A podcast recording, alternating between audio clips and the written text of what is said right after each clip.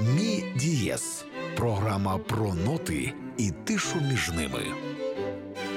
Вітаю! Це Люба Морозова, і ми з вами знову зустрічаємося у програмі Мідієс, програмі про класичну музику ХХ століття. Е, Сьогодні ми говоримо про передтечу і те, що було потім е, у розвитку так званої тембрової композиції. І в цьому мені буде допомагати е, мій, можна сказати, колега, е, викладач Московської консерваторії Ніколай Хруст. Привіт! Добрий вечір. Ніколай Хруст е, є композитором і теоретиком, викладачем Московської консерваторії, і нещодавно він захистив дисертацію, присвячену незвичним звукам на музичних інструментах. А також от сьогодні до нас в студії прийшов е, е, зі своєю книжкою з лекціями з історії електроакустичної музики. Так що, от все, що стосується такого незвичному 20 столітті, це доколі. А я хотіла з ним поговорити про ті речі, в яких він дуже класно тямить, і це власне те, що стосується тембрової композиції. Але я так розумію, що починати ми будемо сьогодні з давен давен, а саме з дзвонів. Да, э, дело в том, что ну, считается, что тембровая композиция возникла э, значит, на рубеже 50-х, 60-х годов как явление в академической музыке. И иногда раздаются такие голоса, что вроде бы как э, это такое, может быть, искусственное явление, которое было вот как-то искусственно сконструировано, вот эти вот все вам ваши формальные игры там или что-то такое. Тем не менее, я хотел бы обратить внимание, что ощущение тембра как главного параметра в музыке, оно появилось э, в некоторых музыкальных сферах очень давно. Эм, и в качестве иллюстрации я хотел бы предложить э, послушать два коротеньких примера, два варианта колокольного звона. Это западный э, карельйон і е, православний колокольний звон. Ну тобто, фактично, це католицька традиція і православна традиція, правильно? я розумію? Ну, фактично, да. Отож, спочатку слухаємо західний карельйон. Це буде Бауде Вейнзварт, і він виконує на карельйоні токато ре мінор Йоганна Себастьяна Баха. Слухаємо.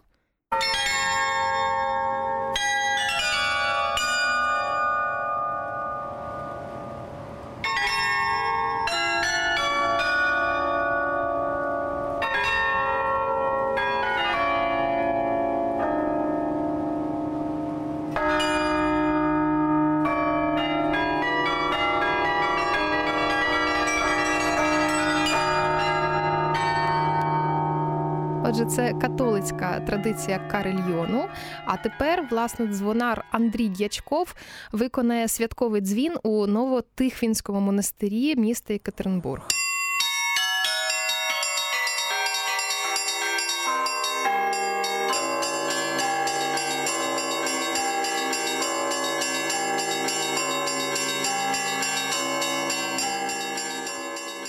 був Андрій Дячков, дзвонар Новотихвінського монастиря. А ми з Ніколаєм Хрустом говоримо про різницю між різними традиціями дзвонів західної карельйонів та вітчизняною православною.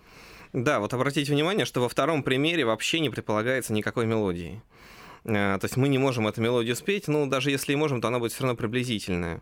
Корни этого явления кроются в самом теле колокола. Дело в том, что колокол издает э, звук с так называемым негармоническим спектром. Это означает, не буду сейчас вдаваться в сложную физику и объяснить, что это такое, но особенности такого звука заключаются в том, что на самом деле э, невозможно определить точно его высоту тона. То есть можно принять то или иное в тон за его высоту, но на самом деле всегда впечатление будет немножко разным. И разные частоты могут претендовать на то, чтобы быть высотой этого звука. И вот интересно, что в православной традиции в принципе, звонари не предпол... и изготовители колоколов не предполагали исполнение никаких мелодий. А самое важное в колокольном звоне это именно его тембр, то есть вот это единое создающееся, создаваемое звонарем звучание, и таким образом можно сказать, что в каком-то смысле колокольный звон православный это, ну, возможно, первый пример тембровой композиции. То есть, э, да, то есть э, обычно люди, ну, как вот то, что, ну, позвольте мне такой приближенный, такой приближенный термин, обычные люди. Вот обычные люди довольно часто не понимают, как музыка может быть там без мелодии, допустим, или без гармонии. А вот, оказывается, может, и она вполне может быть прекрасною. Угу. І, власне, це те, що доступне кожному, бо коли ми йдемо там до храму або просто чуємо ці дзвони, ми так само насолоджуємося тим, наскільки вони розкішно звучать, тому що ми чуємо дійсно не один тон, а це як парфуми. Ми можемо відчувати там е, різні тони, Як різні звуки. І от, власне, ми плавно тепер переходимо до е, такого композитора, як Арсеній Авраамов. Це композитор, який народився за 80 кілометрів до е, сьогоднішнього кордону. Він народився у Ростовській області. Він з родини донських козаків, е, і е, він, власне, з дитинства от е, ріс у такому шахтарському краї. І оце шахтарство, яке, власне, ми знаємо, і по цей бік кордону дуже сильно надихало композиторів, так само призвело і його до такої футуристичної композиції 1922 року, яка називається Симфонія гудків. Я б хотіла, щоб Коля Хруст про неї трошки детальніше розказав. Да, ну вообще Арсений Аврамов э, очень интересный композитор, к сожалению, недооцененный, только в последние вот десятилетия его открывают заново. Э, он, если так можно сказать, отметился в разных жанрах, когда был футуристичный бум. В это время, в 10-20-е годы, произошел неожиданный толчок в развитии самых разных э, дисциплин музыки, самых разных ее областей, которые в 30-е годы, может быть, даже были немножечко забыты. В частности, Аврамов, например, занимался электронной музыкой и технологией рисованного звука. Угу. Он занимался микрохроматикой. Тобто він малював звук, правильно я розумію? Значит, да, смысл этой технологии, ну, там он не он один э, ей занимался, ей занимались э, многочисленные инженеры, э, такие как э, Евгений Шолпа, Янковский, и так далее. И смысл э, этой технологии был в следующем. Когда придумали кино, сразу же стали думать про э, звуковую дорожку к этому кино.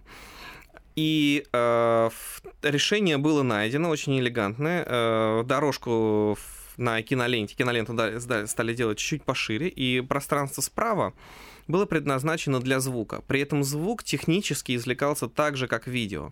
То есть свет падал на эту пленку, и проходя через нее, э, он падал на фотоэлемент, который вырабатывал ток, который подавался на усилитель, и из него вырабатывался звук. Ми сьогодні, перепрошую, щось таке можемо взагалі слухати? Чи збереглися ці плівки? Да, есть э, сохранившиеся образцы вот э, технологии рисованного звука, но дело в том, что они не, э, ну, почти нет примеров, собственно, новой музыки. То есть в основном это какие-то эксперименты, связанные к музыке, в музыке кино, мультфильму и, или какое-то, в принципе, воспроизводство синтетическими средствами э, какой-то, может быть, какие-то примеров из классической музыки. Э, вот, там был смысл в том, что эта пленка частично засвечивалась, и степень ее засветки, она регулировала, сколько света через нее пройдет, и, соответственно, таким образом на э, вот этом фотоэлементе формировался переменный ток, который повторял форму волны. Вот, и в какой-то момент композиторы и инженеры сами специально засвечивать, да, не записывать, а специально засвечивать, и таким э, засвечивать эту пленку, и таким образом э, на вот этих вот, можно сказать, синтезаторах впервые появился звук без исполнителя. То есть он просто записывался mm-hmm. на пленку, он конструировался искусственным способом, потом эта пленка просто проигрывалась і появлялась композиція. Наскільки я розумію, те, що стосується симфонії гудків, в жодному випадку не можна було так зробити. Власне, тому чому що е, симфонія виконувалась не оркестром, а чим вона виконувалась? А, да, симфония гудков это отдельный такой проект, который не связан в данном случае с электронной музыкой или с ультрахроматикой, которой Аврамов тоже занимался.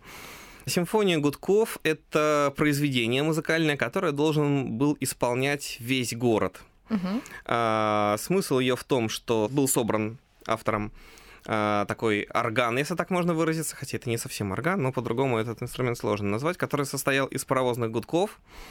Сам автор стоял на вершине дома и дирижировал двумя факелами, чтобы его было видно отовсюду. Пушки стреляли картечью, заводы гудели своими гудками в разных частях города, летели самолеты, э, шли рабочие, пели э, интернационал. А що ж ще треба було співати, ясна річ? Да. Интересно, что состоялось два, э, три исполнения этого произведения. Два из них было в Баку и одно в Москве. перше, перше було саме в Баку, правильно? Да. И причем э, исполнение в Баку автору больше понравилось, чем московское, потому что, во-первых, в Москве ему не разрешили стрелять картечью, а звук холостыми, ну, это же совсем другое. Да, это совсем вообще, ну, как так можно? И вторая причина, по которой э, исполнение в Москве, по его мнению, было хуже, что в Москве больше расстояния, и там уже задержка звука влияла Мгм. на все, то есть было сложнее синхронизироваться.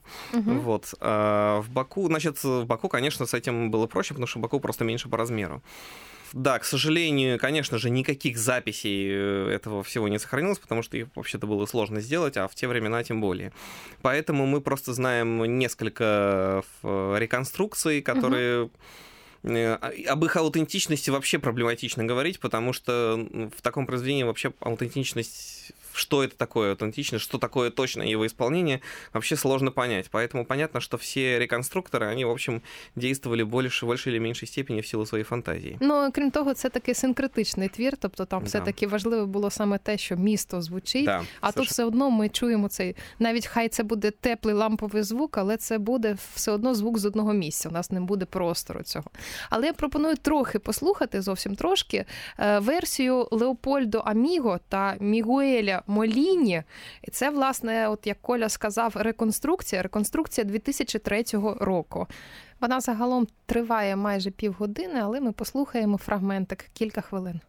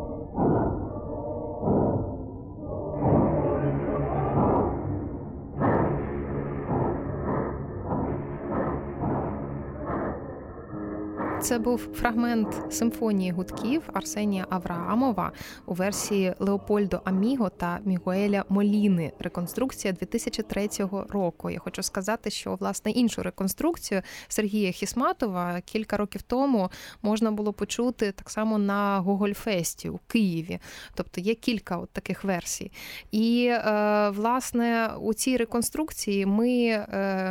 Е, на жаль, чи на щастя, чуємо не справжні постріли і е, не справжній рух поїздів, а, а семпли. Правильно я розумію? Ну да, потому что э, очень проблематично устроить настоящую реконструкцию. Ф- м, э, То есть это нужно, я не знаю, иметь сумасшедшего мэра и очень богатого, который организует на весь город э, это исполнение. Да, еще нужно подключить армию там, и так далее. Понятно, что сейчас это крайне проблематично. Интересно, что м, сам замысел м, этого произведения, он с лихвой перекрывает э, какой-нибудь вертолетный квартет Штокаузена, где было всего лишь навсего четыре жалких вертолета каких-то там, э, значит, а тут э, весь город. То есть, Правильно я розумію, що цей твір можна назвати музичною утопією. да, совершенно верно. Более того, революционная утопия, потому что тогда, собственно, вот начало 20-х годов, м, э, было, конечно, был такой пафос революционного искусства, и этот пафос был, конечно же, утопичным абсолютно. У Авраамова була легка доля. Ну, Аврамов, э, честно говоря, я не очень помню, чем он занимался в 30-е годы, но в 30-е годы понятно, что уже все эти проекты стали невозможными. Угу. Вот, э, я так, насколько я помню, его труда, его судьба не сложилась как-то слишком трагично, как это происходило с другими авторами, но, тем не менее, понятно, что в, ни в какие 30-е и 40-е никакая симфонія Гудков уже була невозможна. Так, на жаль, тому ми, власне, тут е, е, рушаємо за кордон, рушаємо до ще одного революціонера: це Яніс Ксенакіс, е, е, грек, який е, основну частину свого життя творив у Франції. І, власне, там написав, напевно, найвідоміший свій твір, який називається Метастазіс. І метастазіс, я так розумію, що це дуже важливий хрестоматійний для історії ХХ століття твір. І от один з його аспектів ми сьогодні з Колі Хрустом спробуємо показати. А власне, тембральний аспект. Що там такого нового з звуком відбувається у метастазіс? Ну, это первый официальный пример тембровой композиции.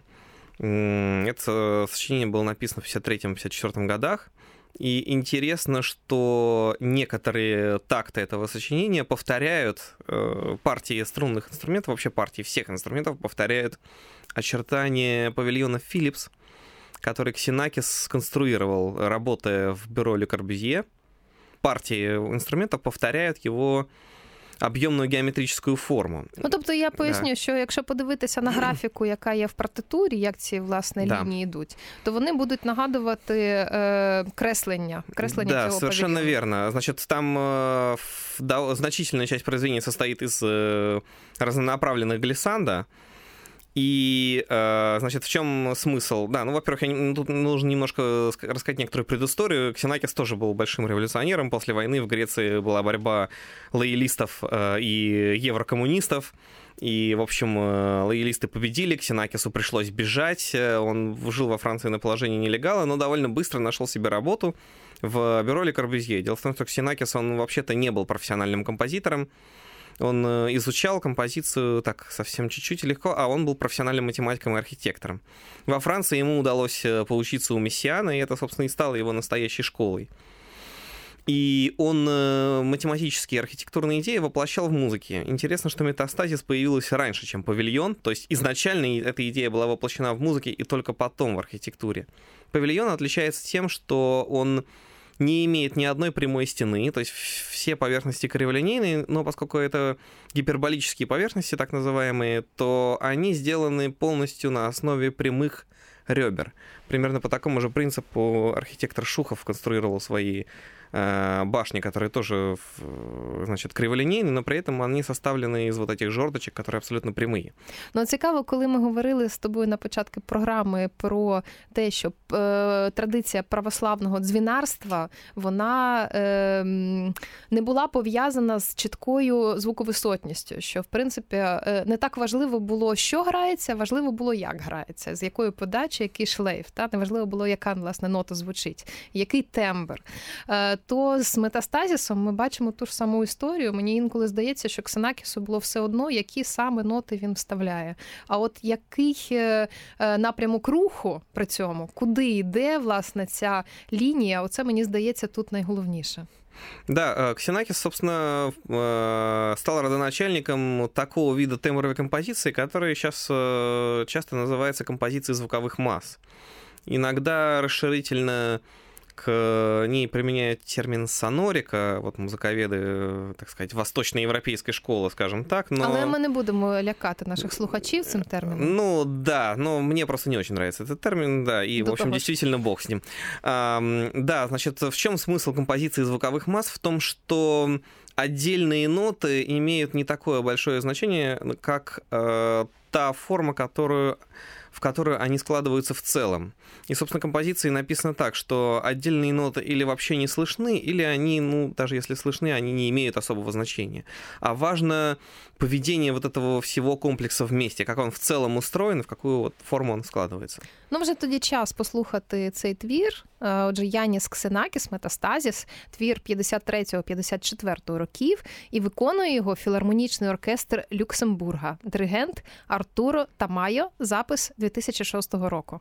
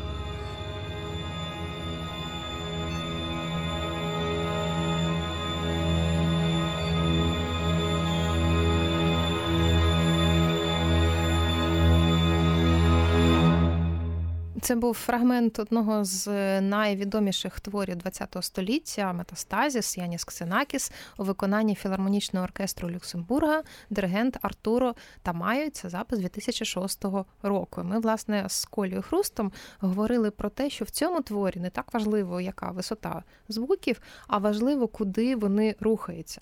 Ксенакис э, говорил, что раз я сбежал, да, он вообще был на родине приговорен к смертной казни в какой-то момент, и ему пришлось бежать, конечно, и он говорит, раз я сбежал, у меня было такое чувство, что я хотя бы дел, должен сделать что-то значительное.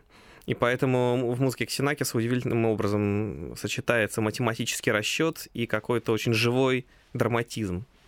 Ну і власне те, що стосується Ксенакіса, і забігаючи наперед, бо я думаю, що обов'язково ми його творчості ще присвятимо окрему програму.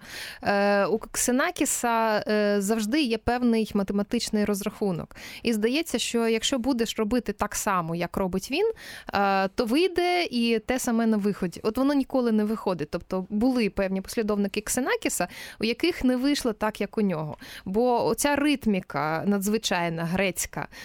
Бо оця експресія, яка в нього є, це напевно не від математики. А, ну да, собственно говоря, мне кажется, что не существует никакого противопоставления между а, якобы математической холодностью и чувственной э, экспрессией. Мне кажется, что эти вещи, они просто вполне могут сочетаться и одно другого ни в коем мере не, не исключает. То есть мне кажется, что экспрессивная музыка не обязательно должна быть, э, ну, с математической точки зрения, бесформенной, да, она точно так же очень хорошо сделана, она имеет форму, она имеет какой-то принцип, который лежит в ее основі. А з того дозволу ми тепер перейдемо до італійського композитора, який якраз пережив певний злам в своєму житті через те, що, як він казав, я занадто багато думав. Тепер я не думаю взагалі.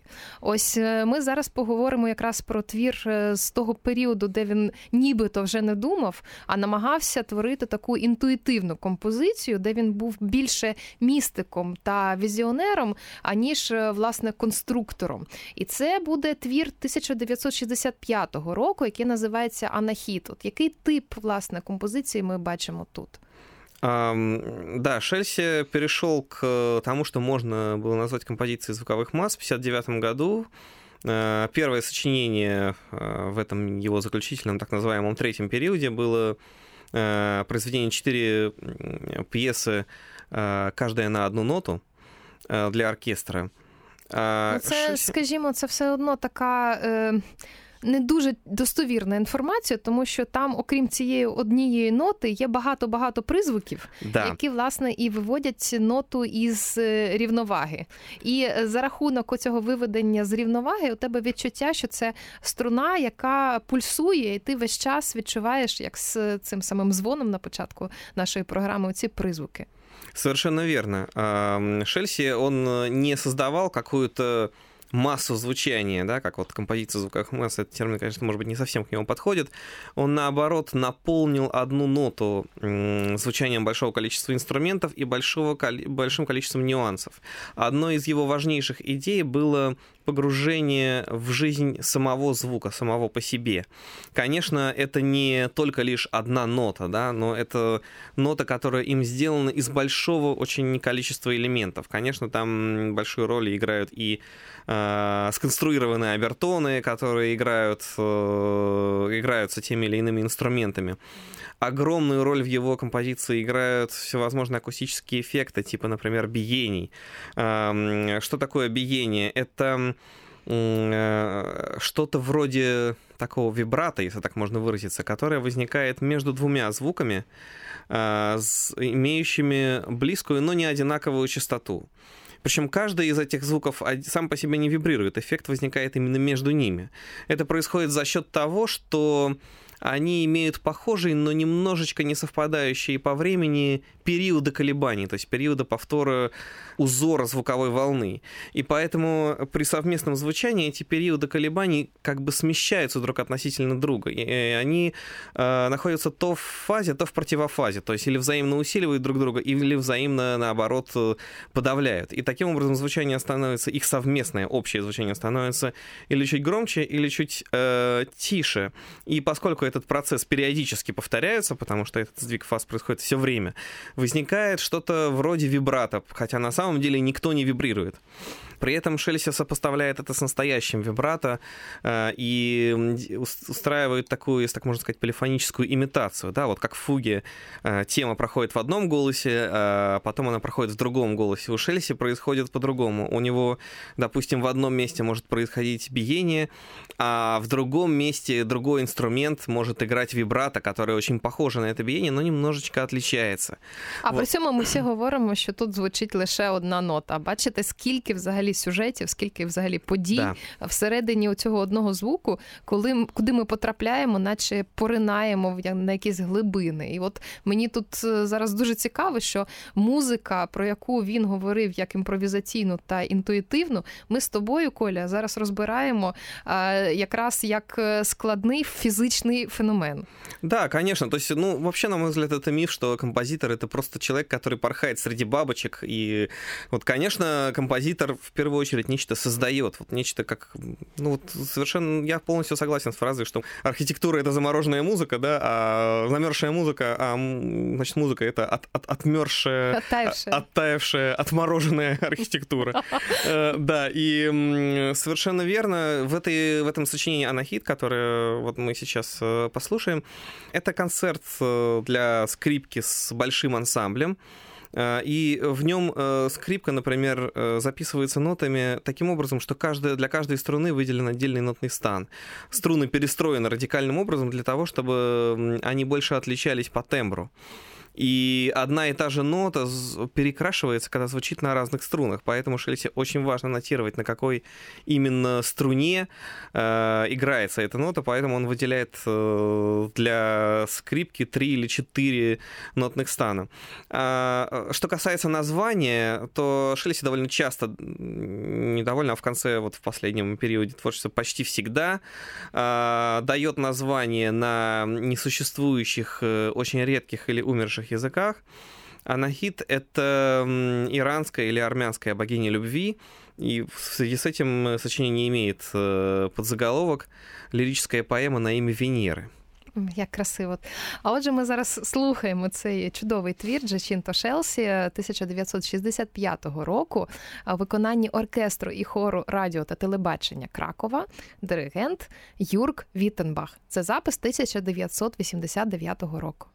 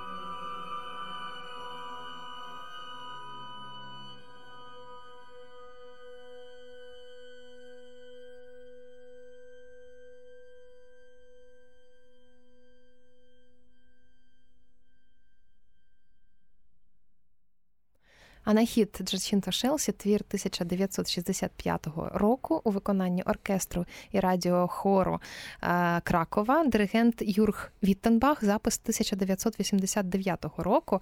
Ми з Колією Хрустом продовжуємо розмову про зародження тембрової композиції. От, власне, цей приклад е, з Чинто Шелсі він показував е, той же момент, той самий, про який ми говорили на початку програми, про дзвони, про те, що це дуже сильно нагадує власне ось цей шлейф, який іде від дзвонів.